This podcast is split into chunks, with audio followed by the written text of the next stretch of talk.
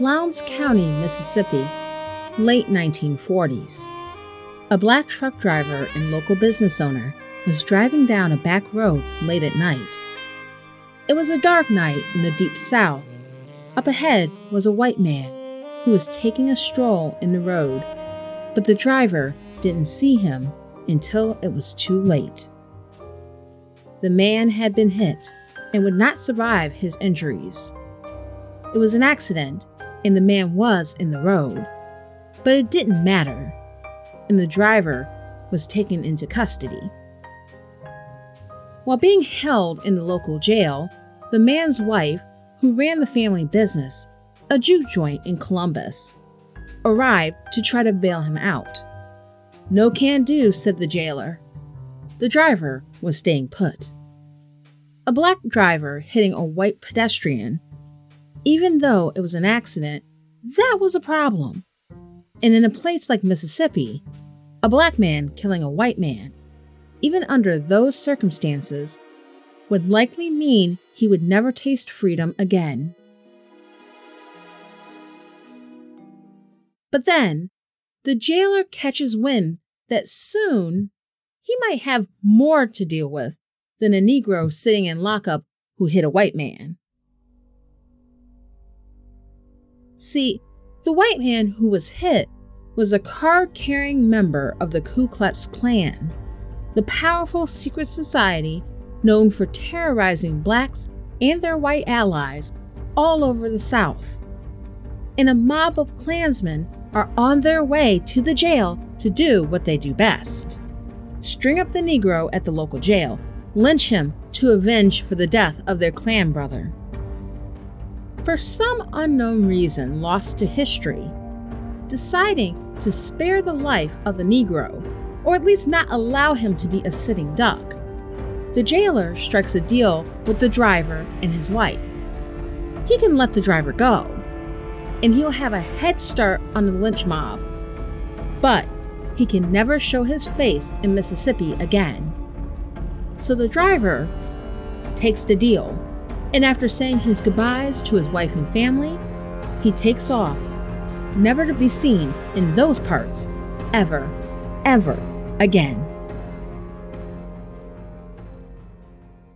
This is the story of how my grandfather ended up in Peoria, Illinois. I am your host, Jay Poole, and this is Pot Stirrer Podcast.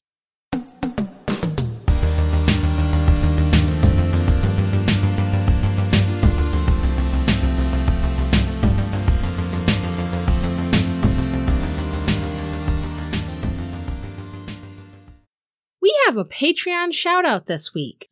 My husband John, aka Chuckles, is supporting the Flying Machine Network. Thank you very much, hubby, for your Patreon support. We're also approaching our 10 year relationship anniversary, so here's the 10 years of us and counting. If you would like to support Flying Machine and the wonderful content being produced by all of our shows, go to patreon.com slash flying machine. At our $1 mechanic level, you'll access our monthly newsletter. Plus, we'll give you a shout out on an upcoming episode of your favorite flying machine show. And at our highest level, our $5 pilot level, you get the $1 level access. Plus, you'll be able to listen to bonus episodes from all of our shows, 119 episodes so far, and more are added each month. So go to patreon.com slash flying machine for your access today. When I'm not podcasting or in my normal line of work, I have a number of other hobbies. One of them is tracking my ancestry and working on my family tree. Like most Black Americans, my ancestry has deep roots in the South. In particular, my dad's side of the family is originally from Columbus, Mississippi, and lived there for generations before moving up north during the Great Migration. As a baby, my dad, along with my grandmother and his siblings, all eventually settled in Detroit, while my grandfather moved to Peoria, Illinois. I knew that my grandparents divorced not too long after my dad was born, but I still thought it was interesting that my grandfather ended up in Peoria, of all places. It seemed kind of a random city to end up in, while the rest of my dad's family settled in Detroit. We never had this conversation. My grandmother died when I was four, and my grandfather, who my dad was never close to, and by extension, we weren't either, he passed away about 15 years ago. I didn't find out about the story I just shared until recently when a couple of my relatives mentioned it in passing. Even though this is a story from family lore and the people involved are mostly dead, it is a part of the history of the Black experience in the United States, and that matters. Recently, Senator Cindy Hyde Smith of Mississippi, a Republican running against Democrat Mike Espy, made this comment in response to a supporter at a rally. Quote, if he invited me to a public hanging, I'd be on the front row. End quote. Here's why she's being criticized. Here's the big picture context. From 1882 through 1968, Mississippi had the highest number of lynchings of any state in the country. If you don't know what lynchings are, lynchings are essentially incidents of public murder or murder by mob. Lynchings often involved torture, beatings, castration, burning, and ending in hanging, while cheering crowds watched from below. In the South, Black Americans were most often the targets, as well as white allies, and lynching was used as a punishment for stepping out of the Jim Crow social order. Between 1882 and 1968, there were 4,743 recorded instances of lynching in the United States, including 3,446 blacks and 1,297 whites. More than 73% of those lynchings happened in the South. Even today, there have been a number of incidents of young black men found dead under strange circumstances that are hastily ruled as suicide by law enforcement, but the families and the community say differently lynching is part of the Black experience in the United States, and Mississippi has historically been the lynching capital. The other part of the big picture context for Hyde Smith's words is that her opponent, Mike Espy, is Black. But Hyde Smith's comments are commonplace in today's United States. Comments that came from a place of ignorance and racism were thrown around a lot during the 2018 midterm election season. There were ads with racist and xenophobic images and narration, including an ad pushed by Donald Trump so bad even Fox News didn't want to touch it. The First Amendment to the U.S. Constitution states Congress shall make no law respecting an establishment of religion, or prohibiting the free exercise thereof, or abridging the freedom of speech, or of the press, or of the right of the people peaceably to assemble and to petition the government for a redress of grievances. One thing many Americans don't understand is that freedom of speech does not mean freedom from criticism or freedom from consequences.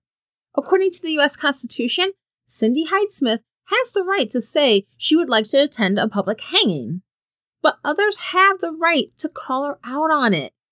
Freedom of speech as a liberty granted by the Constitution, is designed only to protect us from government censorship of speech. It does not protect us from blowback from individuals or private companies. We'll get to private companies a little later. Hate speech can be defined as any persecutorial, hateful, and degrading expression that conveys a message of group inferiority about a historically oppressed group. Some people define the statements by Hyde Smith, by Trump, and by others in the GOP alluding to Black Americans, Latino migrants seeking asylum, Jewish Americans, and others as free speech, while others would call it hate speech. This debate is fascinating and it's very American. You see, Canada and Europe have laws on the books against hate speech. These do vary somewhat in their wording, but they do restrict hate speech in some form. For example, Germany and France prohibit Holocaust denial. Holocaust denial and approval of genocide is also illegal in a few other European countries as well as Israel. Even Russia has made it illegal to deny the Holocaust or portray the Nazis as heroes. But the United States has no such laws restricting hate speech. Historically, the courts have been on the side of free speech advocates in their rulings, upholding hate speech as free speech. The way the US approaches the issue of hate speech comes into sharp focus during a time where we're seeing xenophobia, religious intolerance, homophobia, transphobia, and white supremacy normalized by those in power, from the local dog catcher to the President of the United States. And there is a trickle down effect. We see children and adults radicalized with hateful propaganda and conspiracy theories. We have public outbursts that are captured on viral video. We see many school shootings, including Parkland and Santa Fe, that were committed by boys who were radicalized by white supremacist internet propaganda. And just last month, we had a week where that radicalization came into full view. Two senior citizens were gunned down at a Kroger in Louisville by a white supremacist because they were black, after he failed at his initial goal of shooting up a black church. A rabid Trump supporter sent pipe bombs to the Obamas, the Clintons, George Soros, and several other Democratic political and social figures. And an anti Semite who often used fringe social media community Gab shot 11 elderly worshippers at a synagogue in Pittsburgh. Words matter. Words kill. So I think it's important to evaluate free speech in context. There are real dangers to allowing unfettered free speech. And I'm not talking about targeted harassment like cross burning, vandalism, that kind of stuff. I'm not even talking about hate crimes. Those are in a different category than speech. I'm talking specifically about expression of ideas. But such laws, laws restricting speech, are only as good as those interpreting them and enforcing them. The thing is, sometimes regulations on hate speech can have an effect that is the opposite of what was intended. In an article by Gloria Cowan and her colleagues, these researchers provided an example where a free speech regulation was enacted at the University of Michigan to combat hate speech in the late 1980s. While many hoped the speech code would help combat white supremacy on campus, according to an ACLU investigation on the 1988 code, students most likely to be punished for violating the code were Jewish, Asian, and Black. And over 20 cases involved white students accusing Black students of hateful speech. There are a few instances where the regulation of free speech doesn't invite much, if any, controversy, such as yelling fire in a crowded theater. But censorship due to unpopular or even dangerous opinions is something different. And here, I actually err on the side of free speech. And I say that very much aware that this type of radicalization that has been normalized is a danger to all of us to varying degrees. I'm looking at this with both eyes open. This is not a defense of the anti Semites or those who are anti trans or anti gay or those who are plugged into other forms of bigotry. This is actually self preservation. Remember, like I said a second ago, laws are only as good as those interpreting and enforcing them. And to have a law that takes away freedoms work as intended, you have to guarantee that those in charge of enforcing the law will do it the way you want them to. But even if that's the case right now, and considering that we have Donald Trump in the White House, I don't know about that. But even if it were the case, you can't guarantee this will always be the case. It depends on who's in power in terms of how these laws are enforced. Some in power might consider rapist Mexicans in shithole countries to be hate speech, but others consider discussion of white privilege or others pointing out racism to be hate speech. I'm sure that most of you guys listening know that these are not equivalent statements, but how these are treated depends on who is at the helm. And that's where the problem comes in with censorship of hate speech. There may come a time where your speech is targeted. And before you say this isn't something to worry about, American history is full of people targeted by the government for unpopular ideas that were labeled dangerous by the powerful. One of the most glaring examples from our history is communism. Communism is an idea, it's a thought, and according to the First Amendment, communists should be able to believe in the ideology, freely speak about the ideology, and to peacefully assemble with like minded people. But in practice, for a certain period in our history, this was not the case. At the height of the Cold War, the federal government cracked down on people and organizations perceived to be communist. In 1950, the Internal Security Act, also known as the McCarran Act, was passed by Congress, both chambers overriding a veto by President Harry Truman. This act required communist organizations to register with the U.S. Attorney General, and it also established the Subversive Activities Control Board to investigate individuals suspected of engaging in activities deemed subversive or otherwise promoting the establishment of a communist totalitarian dictatorship. And communists could not become citizens. And if naturalized citizens were found to violate the act within five years of obtaining citizenship, they could have their citizenship revoked. While many provisions of the act were later found unconstitutional by the U.S. Supreme Court, this act was used during the Cold War to intimidate suspected communists within the United States. In the 1950s, hearings were held in both chambers of Congress to root out communists in many areas of public life, from politics to Hollywood. And the government to taint someone, a communist, often led to adverse action against them in terms of their economic livelihoods and social standing, not to mention their freedom. The FBI targeted civil rights organizations under the COINTELPRO program and justified their actions by calling them suspected communists or implying that communists had infiltrated these organizations. The US was even on the wrong side supporting apartheid in South Africa, even in the 1980s, with the argument that the African National Congress, or ANC, and their supporters, the side Nelson Mandela was on, were communists the oppressive white supremacist regime was justified because they were anti communist.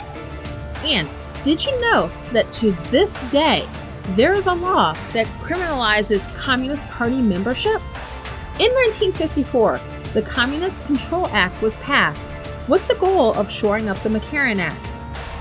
The Communist Control Act of 1954 criminalizes membership or support for communist organizations or other organizations that sympathize with communism.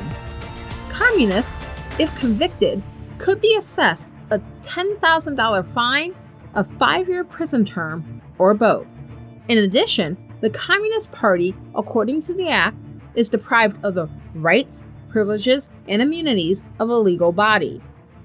The act was actually proposed by Senator Hubert Humphrey, a liberal Democrat and more liberal members of Congress in both parties because they wanted to avoid a proposed amendment to the McCarran Act that would have specifically labeled labor unions as communist organizations, but at the same time did not want to be perceived as being weak on communism. Due to the major constitutional issues the Communist Control Act presents, it has been rarely enforced. But unlike much of the McCarran Act, the Communist Control Act is still law. So there is danger that restricting speech or expression, even if it's perceived to pose a danger, can trample on the rights of individuals to speech as well as expression and assembly. And if a right can be suspended based on the subjective concerns of whoever is in power at that given time that certain ideas are dangerous, that's not really a right. And even if we can say that certain ideas are in fact dangerous, such as white supremacy or anti Semitism, censorship of ideas do not necessarily stop their spread.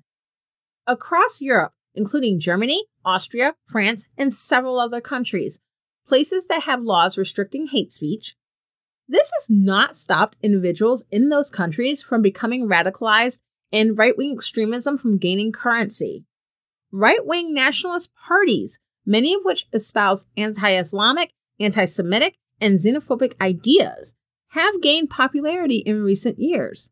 Switzerland, Austria, Denmark, and Hungary have seen right wing nationalist parties explode in popularity in recent national elections, but these have been emerging in other European countries as well, including Germany, France, and many others.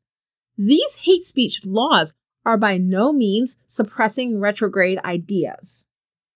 The answer to the espousing of destructive ideas is not suppression. It is vigorous criticism of these destructive ideas and countering them with better ideas.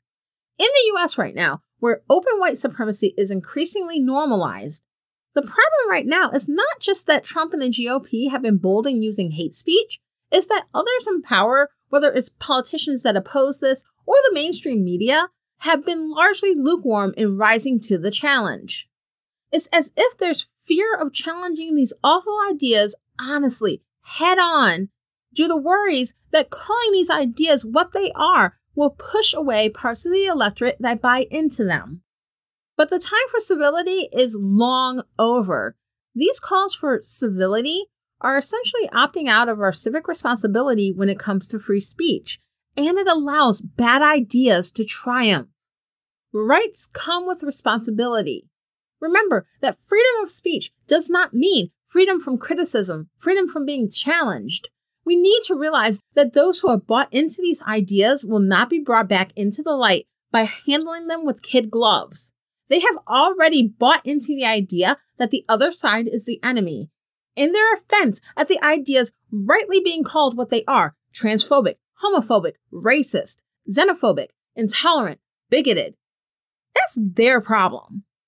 We need to be just as bold and strong in our criticism of those ideas and be willing to confidently express our own ideas. Diversity, acceptance, peaceful coexistence, empathy, and why these are important to advancing a proper civil society. Confidently express our ideas just as strongly as they're expressing the retrograde ones. Outlawing speech we don't agree with is a lazy way out.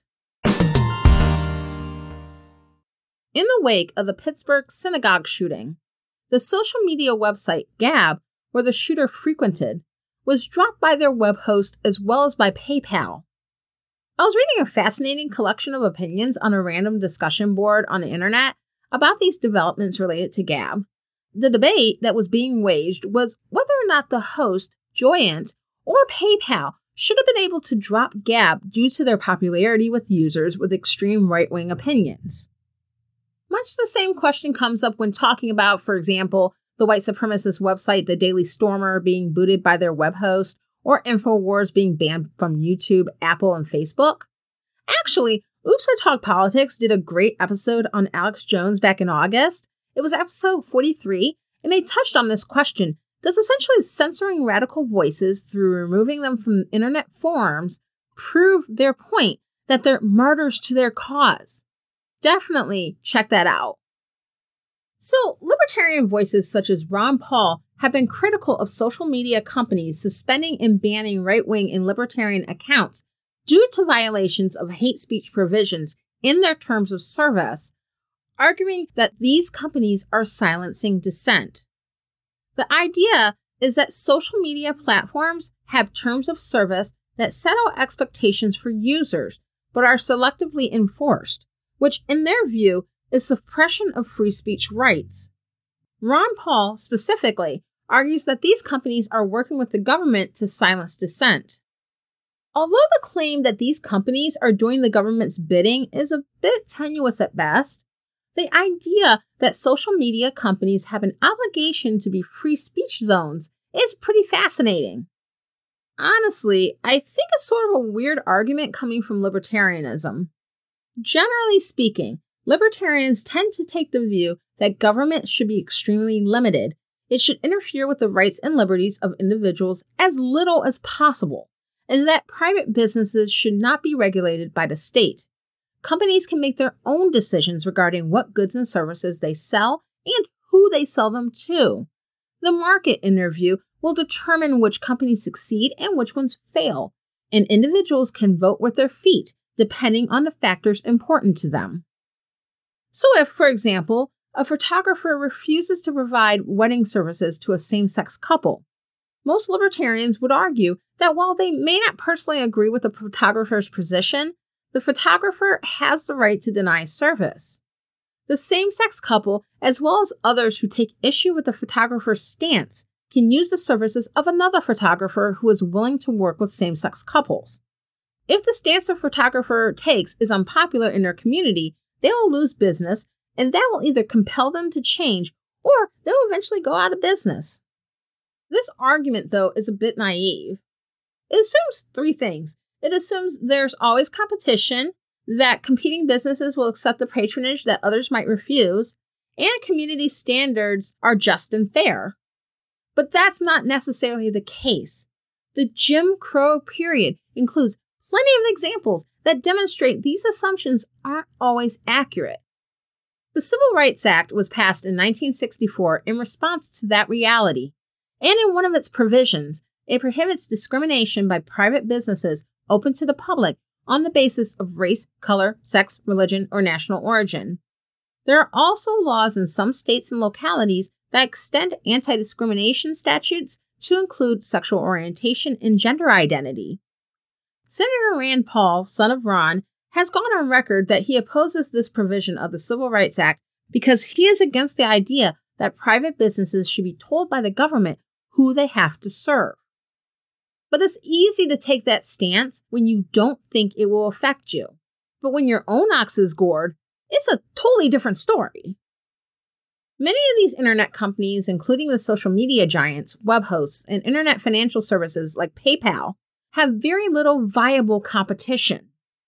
These internet companies are under pressure by their sponsors, who are under pressure by members of society who have chosen not to support them for these reasons. And they're not supporting the sponsors due to sponsor support of these internet companies who have chosen to host a speech of their right wing elements.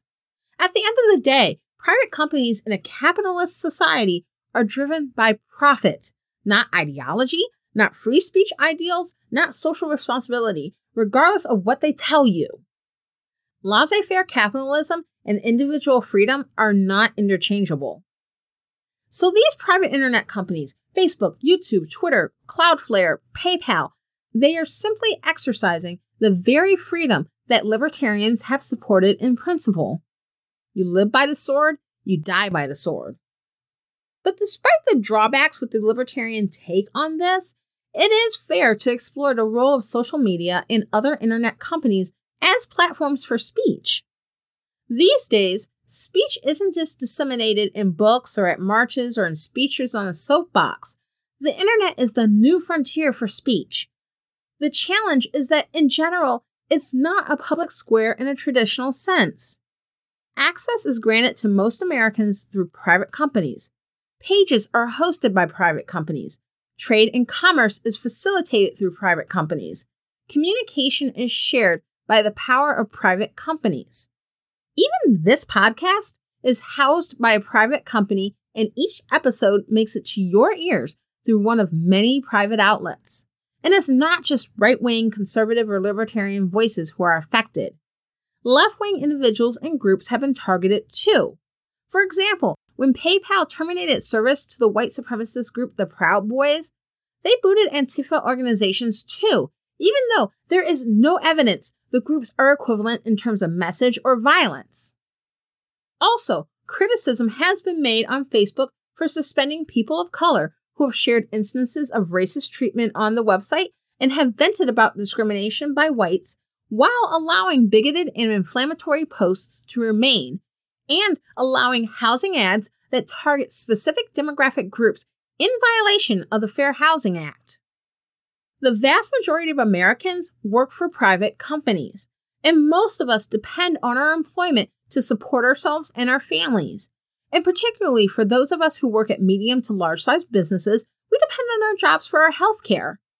But most private employment is at will, meaning that you can quit at any time and you can be fired at any time for just about any reason. Employers often check their employees' social media, so be careful of those drunk pictures that you post on Facebook. Your political ideology, political, or social activities can be used as a reason for an employer to fire you and is perfectly legal. So, given this ever changing landscape in an increasingly capitalist corporatist culture, should legal protections of individual speech be expanded to protect us not only from censorship or infringement by government, but by private corporations? With the principle of corporate personhood and an even more conservative Supreme Court than the one that gave us Citizens United, it's hard to imagine government regulations being expanded protecting individuals from corporations beyond existing civil rights statutes. But I think it's worth considering. That said, any regulations on businesses in this direction should be clear, and we need to be careful of unintended consequences. I would say that there is a place for organizations to have a specific mission and allow for some control over who they do business with to advance that mission. And I think this is what makes additional regulation on businesses difficult. I really wish I could suggest a more concrete solution, but I can't.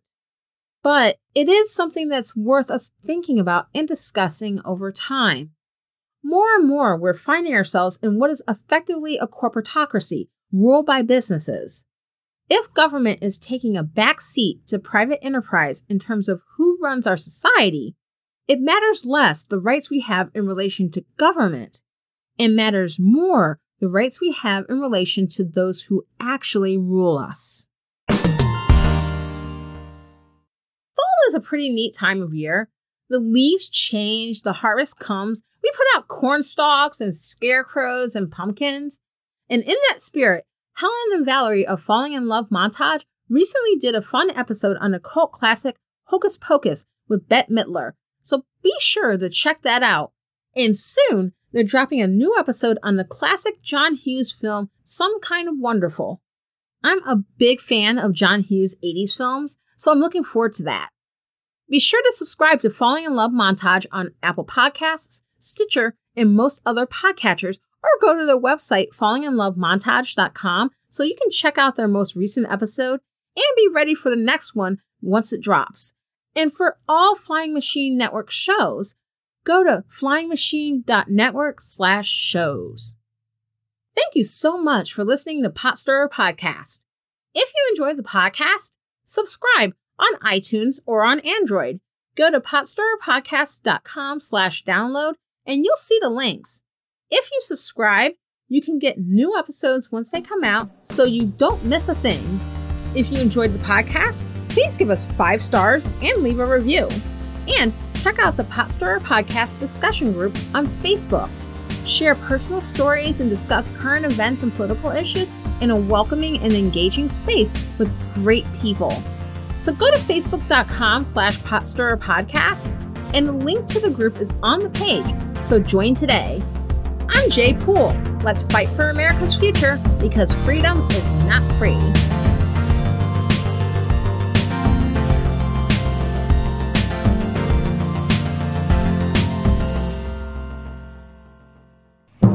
I give you the incredible flying machine.